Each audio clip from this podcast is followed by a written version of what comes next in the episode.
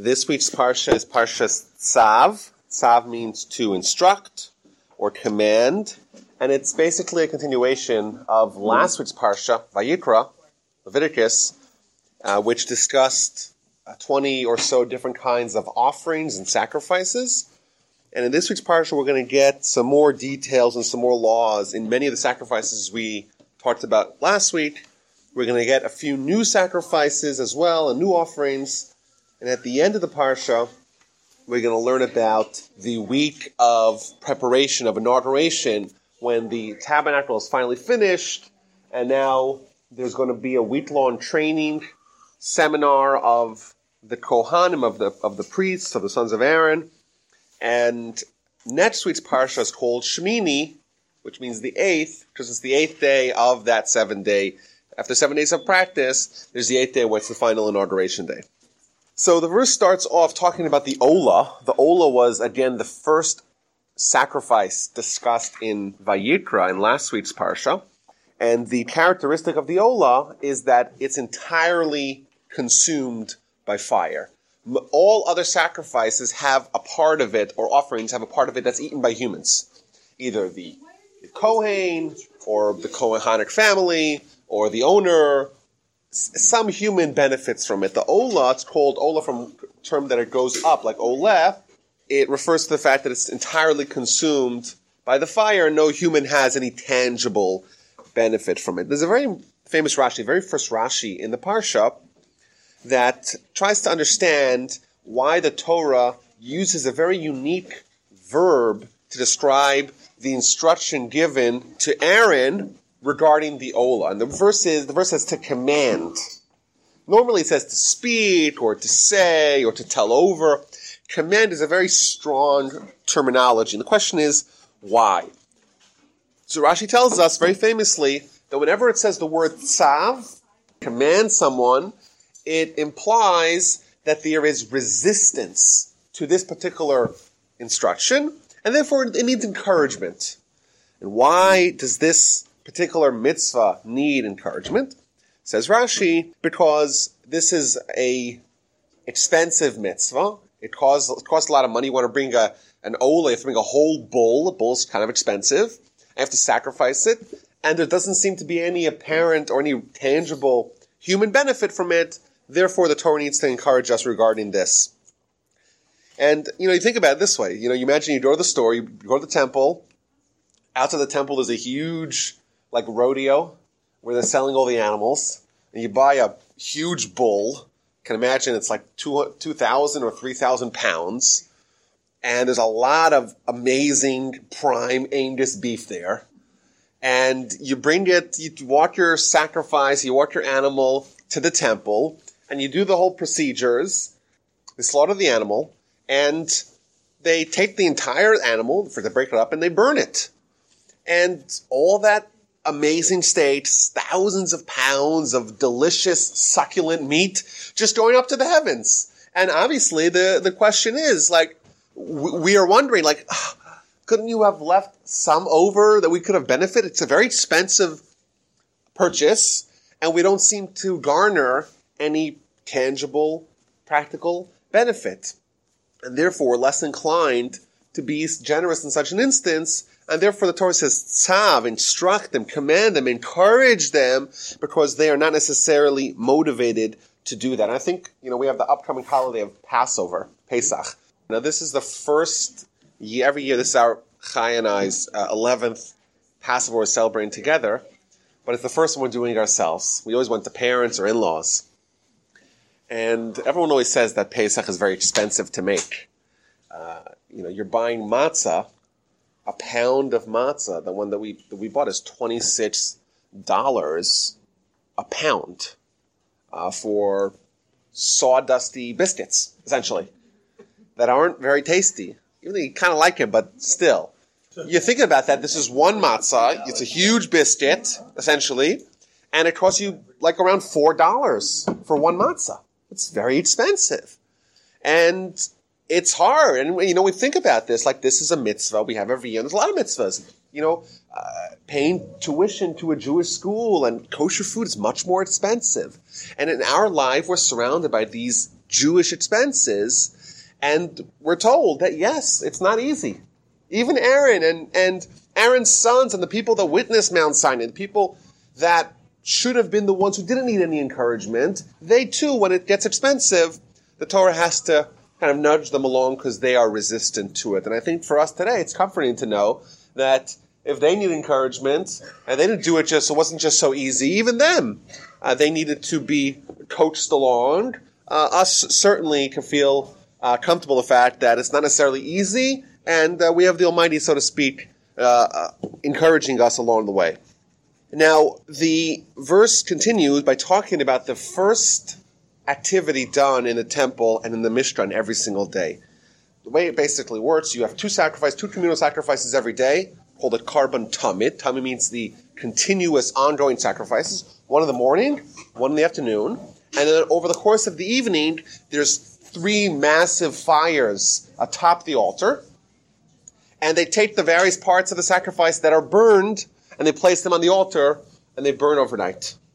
And in the morning, there's ashes there where the uh, where the combusted sacrifices and wood uh, was the previous night before.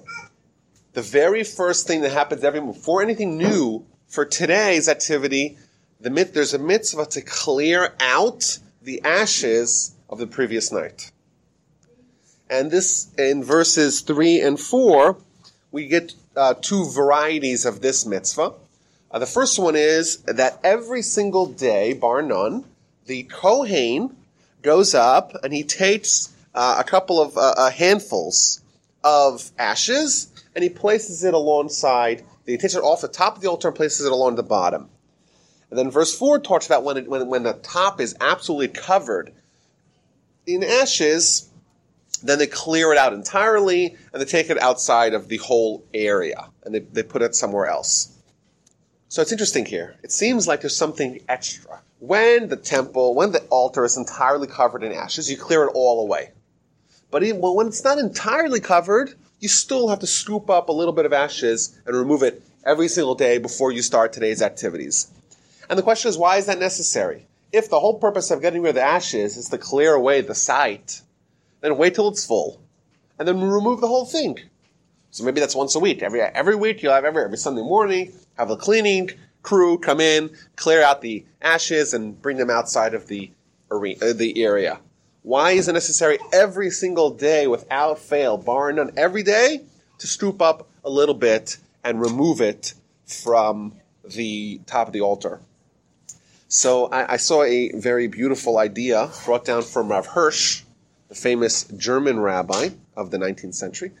Uh, he says like this. He says there's a there's a there's, it's important uh, to always be forward looking. When someone concentrates on, on past performance, that's the enemy of future progress. And despite the fact that what you accomplished yesterday is great and you should feel very proud and joyous about previous accomplishments, it's critical to not get complacent and rest on your laurels and be suffice and be happy and be content with previous accomplishments because by doing that it's going to it's going to hamper and impinge the ability to succeed today. And therefore he says this is a mitzvah here in the, temple, in the epicenter of the spiritual world. Every single day, before anything else happens, we have to look at yesterday's accomplishments, yesterday's mitzvahs, yesterday's sacrifices, yesterday's contributions, and take a little bit of it's a token amount of ashes and remove it. To remind ourselves that while yesterday's accomplishments are great, and before we start today, we have to clear that a little bit from our mind and not be too kind of excited and contemplative about it because it's important for us today to not get caught up with the actions of the past. I think it's a very powerful lesson uh, for us. We um, humans have almost unlimited potential of greatness, and a lot of things, of course, are obstacles for our pursuit of greatness. Uh, we have lazy, we have bad character, we have a Yetzer Hara. There's a lot of things that are oriented and engineered to stop us from reaching our full potential. We all know that. But here we see that someone's own success actually can contribute to preventing their success. Specifically, the things that you did great previously, that's going to stop you from doing more great things in the future because you can say, "Look at my accomplishments. I can't do any more." I want to, I want to, I want to ruminate a little bit on previous accomplishments. And here we see in the temple, this is a very powerful lesson. No, you got to clear that away. Yesterday, yesterday is yesterday. You got to move on. Now, what have you done for me lately? Uh, what could you do for me today? That's what's critical. Before you start today, just a little bit. It's you don't have to clear it all away. You can still be okay and happy with yesterday's accomplishments, but in order to maximize today's output, it's important for us to clear our mind and not dwell too much on yesterday. Let's continue along with it, uh, along this path. So it's interesting that in the entire parsha of Vayikra, we talked about all the sacrifices. There is no mention of Aaron himself. We talk about the Kohanim, Aaron's sons, but Aaron himself is absent. And in this parsha, where you start talking right away about garbage disposal, we mention invoke Aaron. And the question is, why is Aaron not featured earlier and only over here uh, he's featured uh, specifically with what we would imagine to be kind of a demeaning job. There's a lot of really spiritual jobs that you would imagine are, are more coveted, and yet there's a mitzvah here of just clearing away the ashes. Doesn't seem to be such a great mitzvah, and then we throw in Aaron's name. So the Chassam Sofer, a great uh, Hungarian rabbi who died in 1837, he says that this is exactly the point we assume we create these artificial constructs in and these artificial hierarchies of what's a what's a minor mitzvah and what's a higher mitzvah, what's the greatest mitzvah. That's what we that, that's that's a that's a human contribution. From God's perspective, it's every mitzvah is a mitzvah, right? If I'm telling you instruction, doesn't matter uh, what the instruction is. What's critical about it is that the instruction comes from God. And therefore, regardless of how we perceive it, the mitzvah on its own, by dint of the fact that it is an instruction from God, has the highest regard, or it ought to have the highest regard. But to us, we say, well, this is a very important mitzvah. Clearing away the garbage, that's for the custodian, that's for the janitor, that's not for us. And specifically, we're told the most esteemed Kohen, Aaron, the Kohen Gadol, the high priest, the spiritual leader of the people, he's the one who should take out the garbage. Why? Uh, because the mitzvah itself is valuable because the Almighty tells us to do it. Uh, it's not a demeaning task at all. There's a famous story with uh, uh one of the Rosh, Rosh Yeshiva in America. His name was Rabbi Gifter, who was a Rosh Yeshiva in Cleveland, Ohio. And the story goes that one of his prime disciples came to him with a dilemma. The dilemma is that he's a great Torah scholar after all. And uh, his wife doesn't recognize that. And she actually asked him to take out the garbage. So what do you do? I'm a great Torah scholar, the student says. And, and then my wife, she goes and tells me, take out the garbage. I don't think it's appropriate for me. Someone who's a great Torah scholar should have to go take out the trash. That's what he tells his, his Rebbe, his teacher. So he says to her, says to him, you're absolutely right. It is not befitting you at all. A great Torah scholar who spends time studying Torah it's totally inappropriate for him to uh, take out the garbage. So the guy's all uh, excited. He goes home. The next day, there's a knock at the door. And uh, he opens the door, and uh, it's the Rosh Yeshiva again. And he's like, well, what are you doing here? When he came to visit me, he says, well, I heard that there's a house that no one's taking out the garbage. So I figured I'll be the one to come to help take out the garbage. That's the kind of a nice lesson. Um, and and that's that that's just a very powerful thing. Uh, we think we assume that you know some things are some things are, are, are, very important, very you know ought to be done for, by the most esteemed people. Other things, oh no, that's not a mitzvah for me. And his teacher is showing him, no, no, no, no. For you, your mitzvah and your family is to bring out the garbage. And if you don't want to do it, I'll come show you and I'll do it. So of course, I'm sure he learned uh, his lesson. I want to also posit that a mitzvah that does not have glory attributed to it, a mitzvah that doesn't have fanfare, a mitzvah that doesn't garner accolades for its doer, is probably more special and of a greater spiritual accomplishment because it's done for the appropriate reasons. So it's ironic that the mitzvahs that we think are less important, the way the verse tells us in the book of Deuteronomy, the mitzvahs that someone tramples on them with their heel, not so important. You do those mitzvahs, and indeed, that's what's going to help build your spiritual edifice much more than the mitzvahs that you get a uh, human based or a, a terra firma based kickback. You're like, oh, people give you a slap in the back. Oh, this is an important mitzvah. Those are the ones that don't really contribute because it doesn't bring you to the spiritual world. You would do it anyhow for the physical world. So how is it actually changing you? Okay, so if you um, the next uh, the next item here is you look at uh, verse two and then verse three and verse five it mentions that there are three fires atop the altar. And from this, our sages derive that there's three separate fires on top of the altar. One of them was for actually burning uh, the sacrifices. One of them is was just uh, back you know backup fire in case you needed to add to the central fire. And then the third one is to make coals that were needed for various parts of the sacrifices. I found very informative and, and interesting trying to look at these mitzvahs. So we have a lot of mitzvahs here. In the whole book of Leviticus, of course, and this parsha specifically is 19 separate mitzvahs. And there's a there's a sefer, there's a book written in the medieval times called the Book of the Chinuch, the Book of the Education. And what he does, he goes through the entire Torah in order, and he highlights the 613 mitzvos where they appear in the Torah.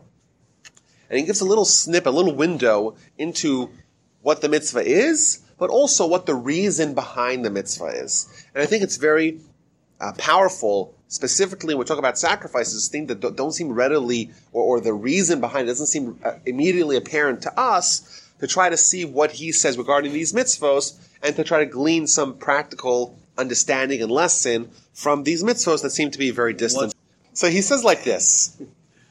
Why do we need to have these three fires? So he quotes uh, the source that indicates that when the Jewish people were at their spiritual peak, they didn't actually need a physical fire to consume the sacrifices. They would have a spiritual fire that would descend, not, not from the bottom up, from the top down, from the heavens, and consume the fire, consume the sacrifice. And he says that despite the fact that you wouldn't actually need a physical fire to combust in order to consume the sacrifices, still there's a mitzvah to have these pyres atop the altar in order to minimize these, the miracle. And he says, generally speaking, this is an idea that we find very often in the Torah, that even when there is a miracle, the Almighty always is going to shrink the miracle, make it as small as possible. So even though the actual sacrifices didn't even need the fire itself, there was a spiritual fire that consumed them, still we're told, do everything you can to make it appear as if it's being consumed via natural means. But then he says something very powerful. He says, whatever someone is oriented with, everything someone is dealing with in a mitzvah setting, it's going to contribute to that parallel idea in their lives. For example, he gives an example. If someone in the temple, someone, we know that there was the show breads. On the table, there was these breads. And it's just regular bread, but it's holy bread, spiritual bread. But it's actually it's it's a it's a, it's a mitzvah done in with regards to bread, and therefore uh, the merit was if anyone who dealt with the spiritual bread, that would affect the bread portion of their lives. So it was a way for people to achieve prosperity in their lives. Their crops would grow nice and robust if they did a spiritual element of the bread, so to speak. And therefore, he says, we have in our life this idea of fire. And it's not clear exactly what he means, but I want to suggest that, you know, the fire is maybe a person's motivation. It's something that inspires someone. Uh, and it's also someone's temptation. That's akin to a fire. So this fire idea of our lives, just by doing a mitzvah of a fire, even though it's not needed for its uh, assumed task, but it's still a mitzvah that a Kohen has to deal with the fire, it would help them in the fire aspects of their lives too, as well. Just a nice idea to bring this more uh, closer to our perspectives. Okay, so the verses here continue. We got some laws of the Ola. We get some more laws of the Mincha, of the meal offerings. Uh, what happens uh, to that? It's it's basically someone brings flour and they mix it with oil. This or they, bake it or they don't bake it. Depends which uh, variety of this they bring. It's not allowed to become chametz. Whatever's left over is given to Aaron and his sons, and they, even though they could eat it at their leisure, still it cannot become chametz under their watch. And uh, then the verse in verse 12 talks about three different kinds of offerings that are only the exclusive domain of the Kohen. Only the Kohen can offer them. And they are, number one, every Kohen, the day that they are inaugurated into their uh, sacrificial responsibilities, the first day they bring a this uh, this offering. The Kohen Gadol on the first day that he is nominated to his office, he brings uh, a second. And thirdly, the Kohen Gadol himself brings one every day, brings actually two of them every day. So if you have a Kohen Gadol, I don't imagine this happened very often, but a, a high priest that kind of like uh, Chief Justice Roberts, who became a Chief Justice, he never became a regular justice. He automatically he just jumped to the top. But if you have a Kohen Gadol that never was never a minor Kohen, just jumped right away into becoming a high priest, then on day one they would bring three of these offerings. First, because they're a regular Kohen doing the first day of work. Second, because they were the, first day of their uh, uh, of the office of being a Kohen Gadol. And lastly, because every Kohen Gadol brings this every day, they bring three separate offerings. So this is just the exclusive uh, contribution of the Kohen. And again, back to the Chinuch, what's the reason for this? Uh, he says like this, because the Kohen Gadol, he is the emissary of the Jewish people to God. Uh, he, his responsibility, has the whole Jewish people's uh, responsibility on his shoulders. And he has to pray for them every day, and he brings sacrifices for them as well. Uh, therefore, it's appropriate for, for someone like this to have a continuous, ongoing offering like the community as well. It means he's almost like a parallel to the community. The community itself brings daily sacrifices. Therefore, because he has the community's responsibility on his shoulders, he also brings daily sacrifices as well. And he says an interesting kind of psychological idea that when a person has his own thing, whatever it may be, in this case, it's his own sacrifice. It's not a part of a communal sacrifice. This one's mine. This one's not just part of a big group. This is myself. When someone has that, he has more devotion towards it. You know, you think about the people uh, who have a little vegetable patch in their backyard. To them, like they cherish every one of those tomatoes. They name every one of them, right? It, like this is mine. Especially you go to Costco and you see like a huge bag of them for, for, for three ninety nine, like, and they're nice and luscious, but they're not yours. You know, these are the ones that I toiled over, and they have much more meaning to me.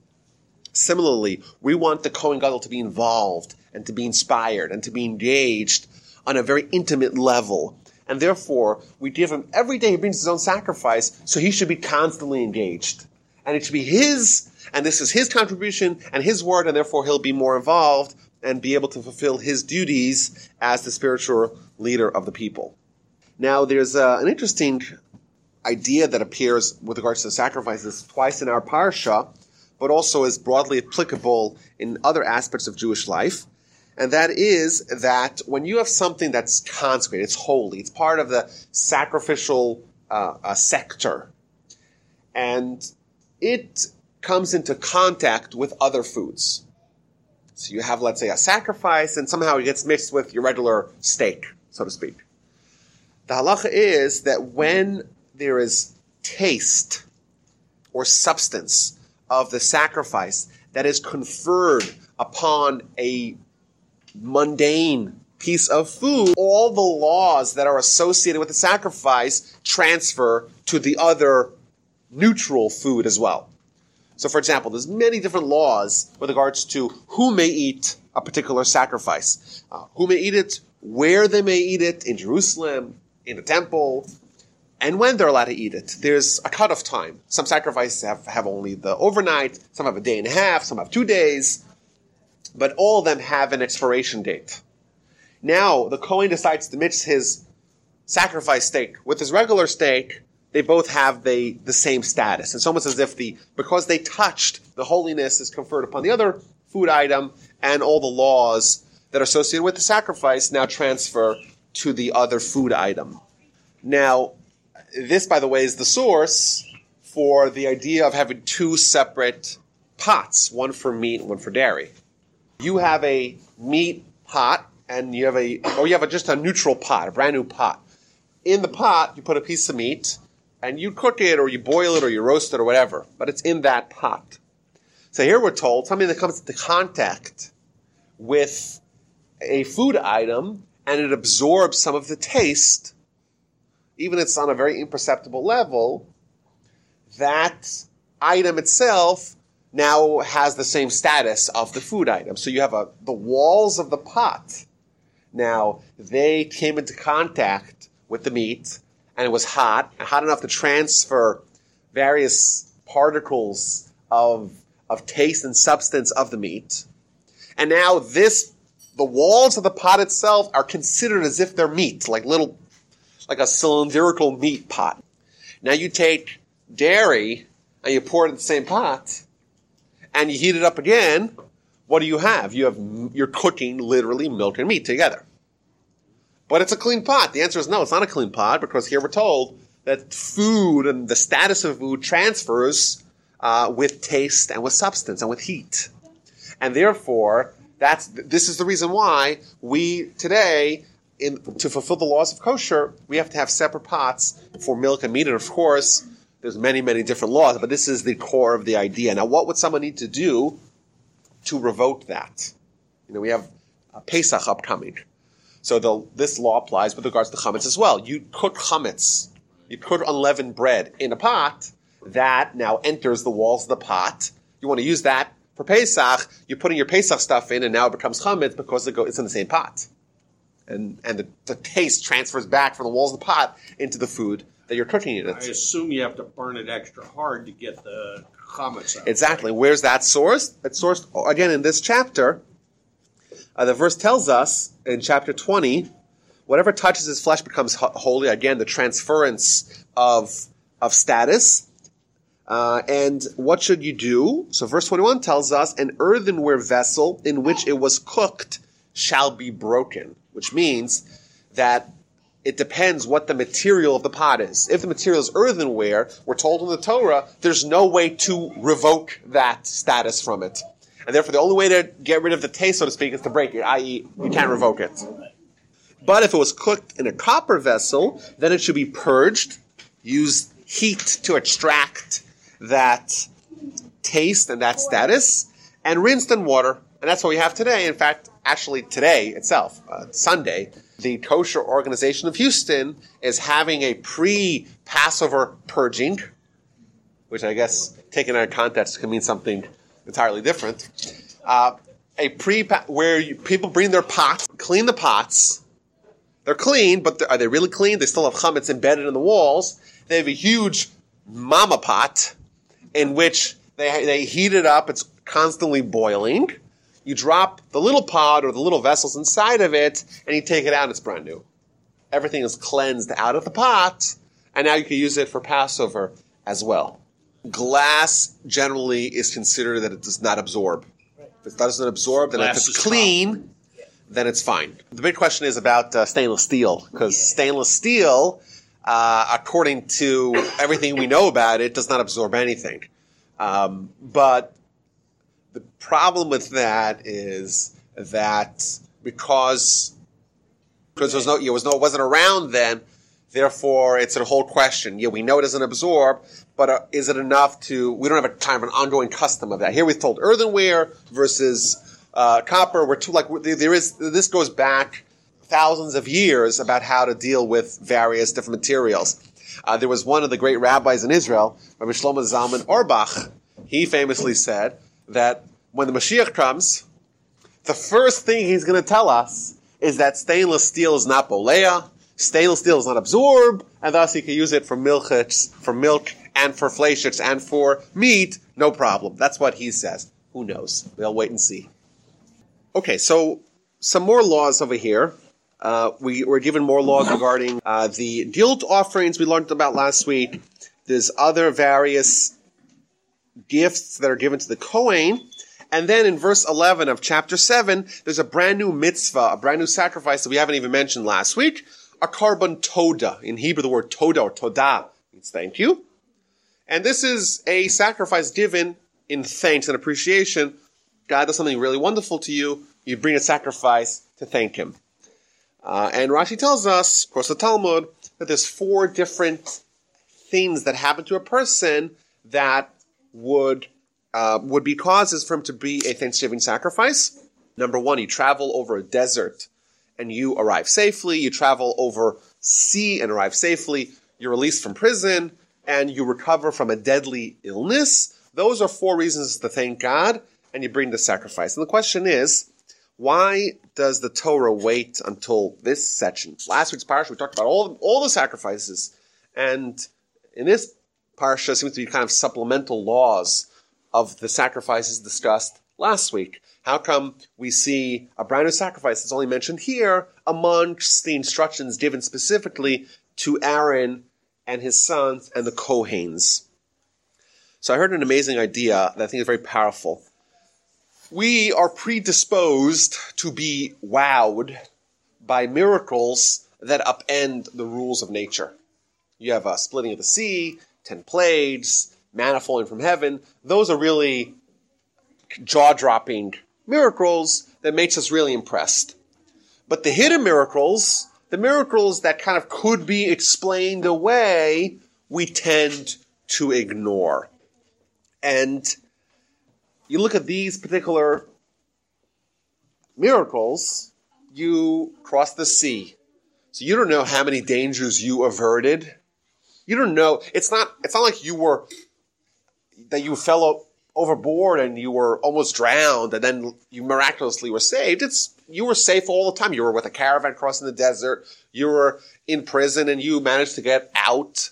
You were in illness and the natural course of the medicinal activities that you undertook, under, uh, undertook helped you. We don't necessarily attribute this to be some something so miraculously, and therefore, specifically with regards to those, we are given an instruction to make a note of them and to uh, recognize them. I heard an amazing story uh, with Rav Shach. Rav Shach was a Rosh Yeshiva in Israel whose lifetime actually spanned the entirety of the 20, 20th century. He was born in 1895 and he died in 2002. So he lived to 107 years old and at the peak of his powers uh, up to the very end pretty remarkable individual. He was the head of the famed yeshiva in Ponevezh.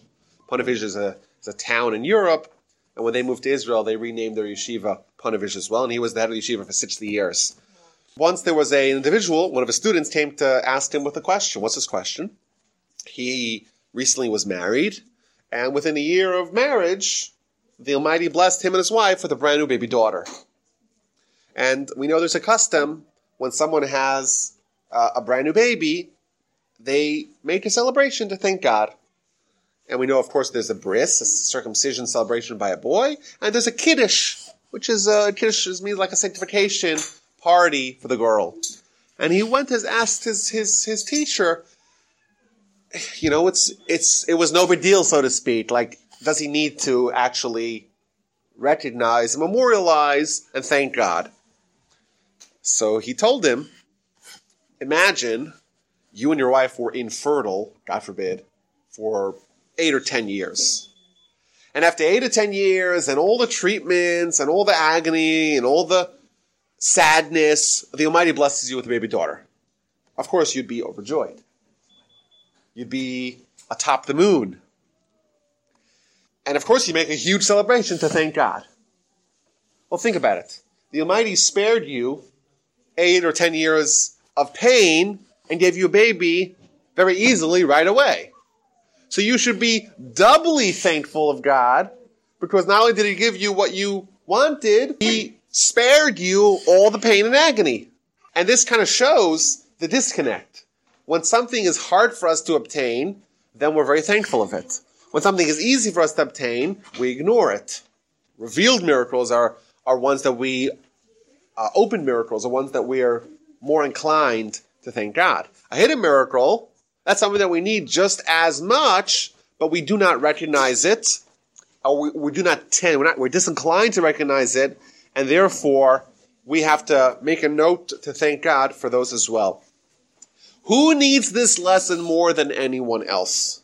Who needs to be reminded of the importance of recognizing hidden miracles more than anyone else? Someone who is constantly surrounded by open miracles. And the Mishnah tells us that the Kohen in the temple, there was 10 ever-present miracles that constantly happened. I want to read, read them quickly to you here. Number one, no woman ever miscarried her baby while smelling the delectable and sumptuous steaks being roasted in the temple. We know that uh, if a woman has a craving, it could be potentially dangerous for her for her child. And over the thousands of years of the temple and the Mishkan, there was never a time where a woman miscarried her baby because of uh, smelling the steaks in the temple. Uh, number two, the the meat of the sacrifice is never spoiled. Number three, there was never any flies uh, in the butcher house of these sacrifices. Number four, the Kohen Gadol never had a seminal emission that would invalidate him from the services on Yom Kippur. Number five, the water of rain never extinguished the fires atop the altar.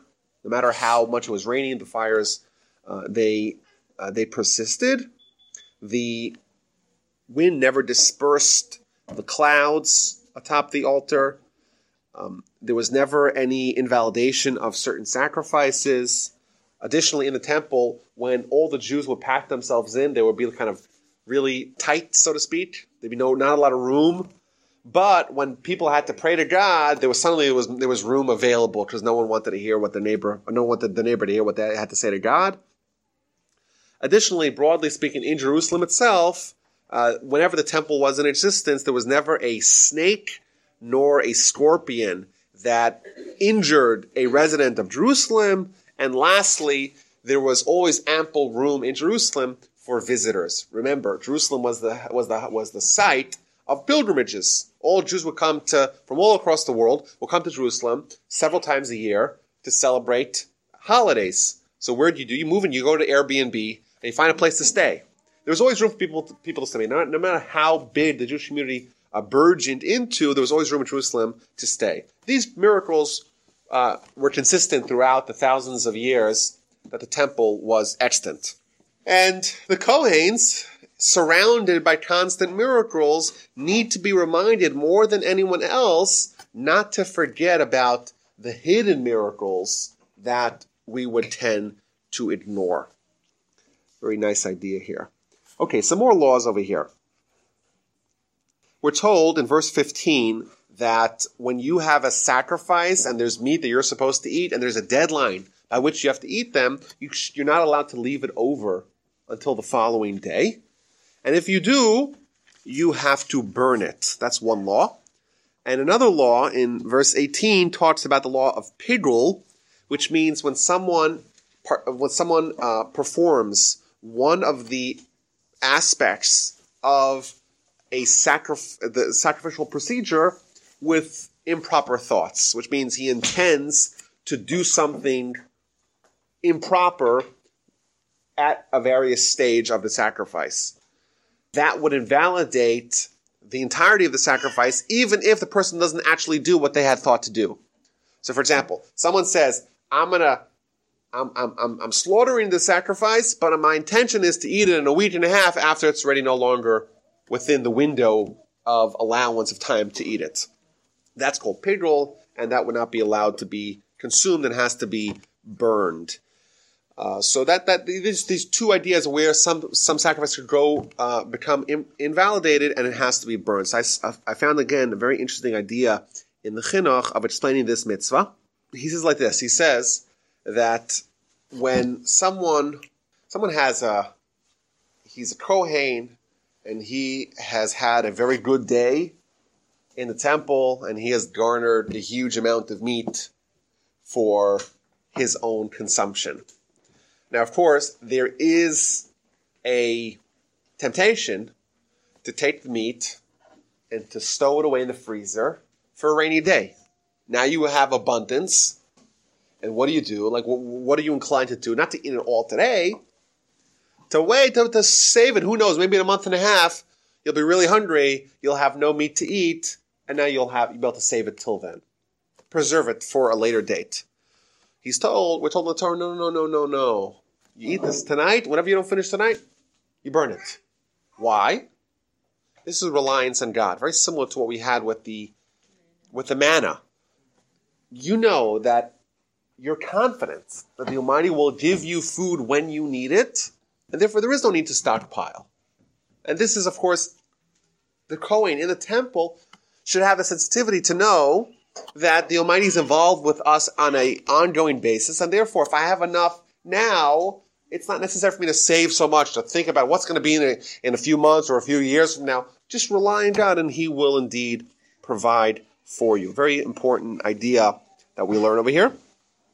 And then there's many more laws here. Um, one of them in particular I want to focus on is the Torah tells us that we're not allowed to eat chalev, certain fats of the animal, uh, in verse 23, and that we're not allowed to eat the blood of the animal, um, not from birds, not from other animals, and someone consumes the blood, their soul is cut off from the people. Very harsh punishment for someone who consumes blood. So, uh, again, what could be the reason behind this? So he says something very interesting. To me, this was a, a huge insight. Uh, we know the Torah does moderate a lot of what we can and cannot eat. The laws of kosher, of course. And he says, the Chinuch does, that our body, of course, is is the spirit is a tool for us to actualize our spiritual ambitions. Of course, our essence is our soul, but the body is the the tool through which we can actualize the ambitions of our soul. And it's important for us to tend to it, and to, t- to care for it, to make sure it doesn't wither. And therefore, eh, we have to make it strong. If you eat healthy foods, then your body will be healthy. If you eat unhealthy foods, then your body will not be healthy. And therefore, he says, broadly speaking, a general principle, any food that is prohibited is something which is likely to be unhealthy too. And therefore, he says, these fats, he's talking about cholesterol. This is cholesterol. It's bad for you. It'll clog up your arteries and therefore the Torah says don't eat it, which is a very dramatic, very, very kind of practical idea. Uh, we know, generally speaking, that the attitude is as well. The Torah says what you can eat, what you cannot eat, and that's it. You just follow instructions blindly. Here we see a very nice reason is that, as a general rule, he says, all the things that are prohibited to consume are actually not healthy for us as well, and thus avoiding them is actually for our own physical benefit. Very powerful idea. Now, regards to blood, he quotes the Ramban here. The Ramban says that you are what you eat. Whatever someone consumes becomes part of them. And he says if you have the blood, the blood is kind of the lifeblood of a living organism. contains like the essence of the organism. And therefore, says the Ramban, if someone consumes the blood of an animal, well, what does that mean? It means that they're they're they're they're uh, internalizing the essence of the animal, and the animal is something you want to avoid. We don't want to be like animals. Therefore, says the Ramban, that's why the Torah says that we should not consume the blood of animals because we do not uh, want to become like animals. In fact, we're trying to avoid being like animals. Our body's like an animal. Our, we want to be more like our soul. And we want to disavow our animalistic side. And it would be uh, counterproductive for us to consume the blood of animal and become more animal, animal-like. There's a very important insight here. Very important insight here in verse 37 where it recoups or recounts kind of it, uh, summates everything that we've said earlier. This is the Torah. This is the law. And it runs through all the sacrifices brought, uh, discussed earlier, the Ola, the Mincha, the Chatas, the Asham, the Miluim, the Zevach, Hashlam, all the sacrifices. This is the Torah. This is the law.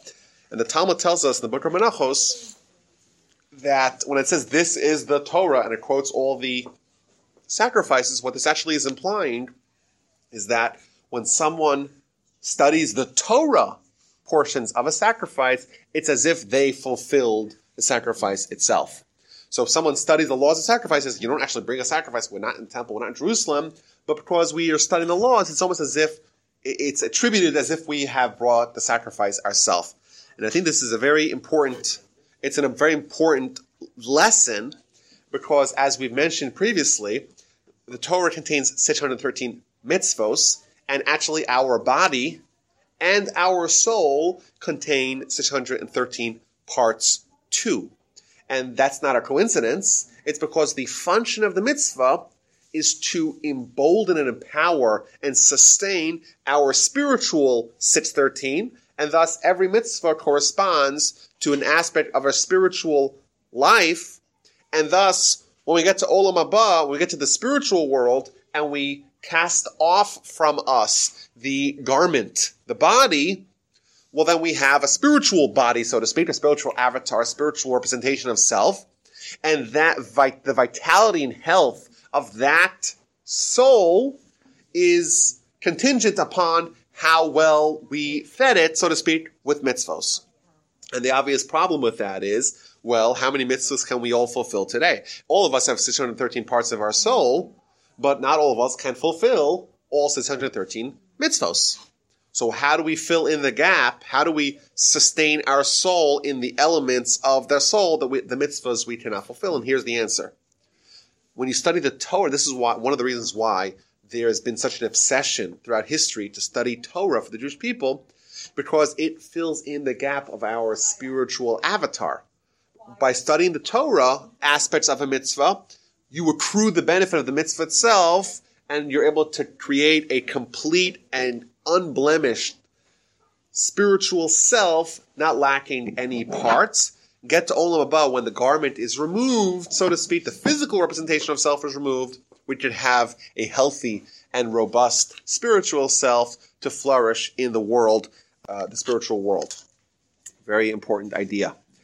And chapter 8, the last chapter of our Parsha, talks about the seven days of inauguration of the tabernacle. For these seven days, Moshe is the high priest. He, remember, he was the one who's going to have to transfer the high priesthood and the priesthood from himself to Aaron and Aaron's sons. He's going to have to abdicate this office. And for these seven days, the Kohanim themselves are being trained and every day Moshe is assembling and disassembling the Mishkan, the tabernacle. And next week's parsha is going to tell of what happened on day eight. Uh, it's unfortunately it's not going to end so positive. There's going to be a certain element of tragedy uh, during this week of inauguration. And I want to end off with a powerful idea from Rav Hirsch. Again, Rav Hirsch. Uh, he said that for these seven days that we're building assembling and disassembling the Mishkan, the tabernacle, that represents the seven times that this tabernacle has been assembled and disassembled. And he goes through them. In history, there, there, there was a tabernacle in the in the in the wilderness, and then it was moved to a place called Gilgal. Finally, spent several hundred years in a place called Shiloh, and then Nov and Givon. So that's five locations. The first temple, Temple of Solomon, second temple built by Ezra, and each one of them it was upended, it was destroyed, so to speak. And that is represented by the seven days where Moshe built and, and then deconstructed the Mishkan. But once it's built on the eighth day, it's kept assembled, and that is referencing the eighth time that the Mishkan will be built and will not be destroyed, and may it come speedily in our days. And I look forward to seeing everyone next week. Next week we'll learn the Parsha of Shemini, and the following week is Pesach, and we will be off, and we'll continue Tazria Metzora the week after Pesach.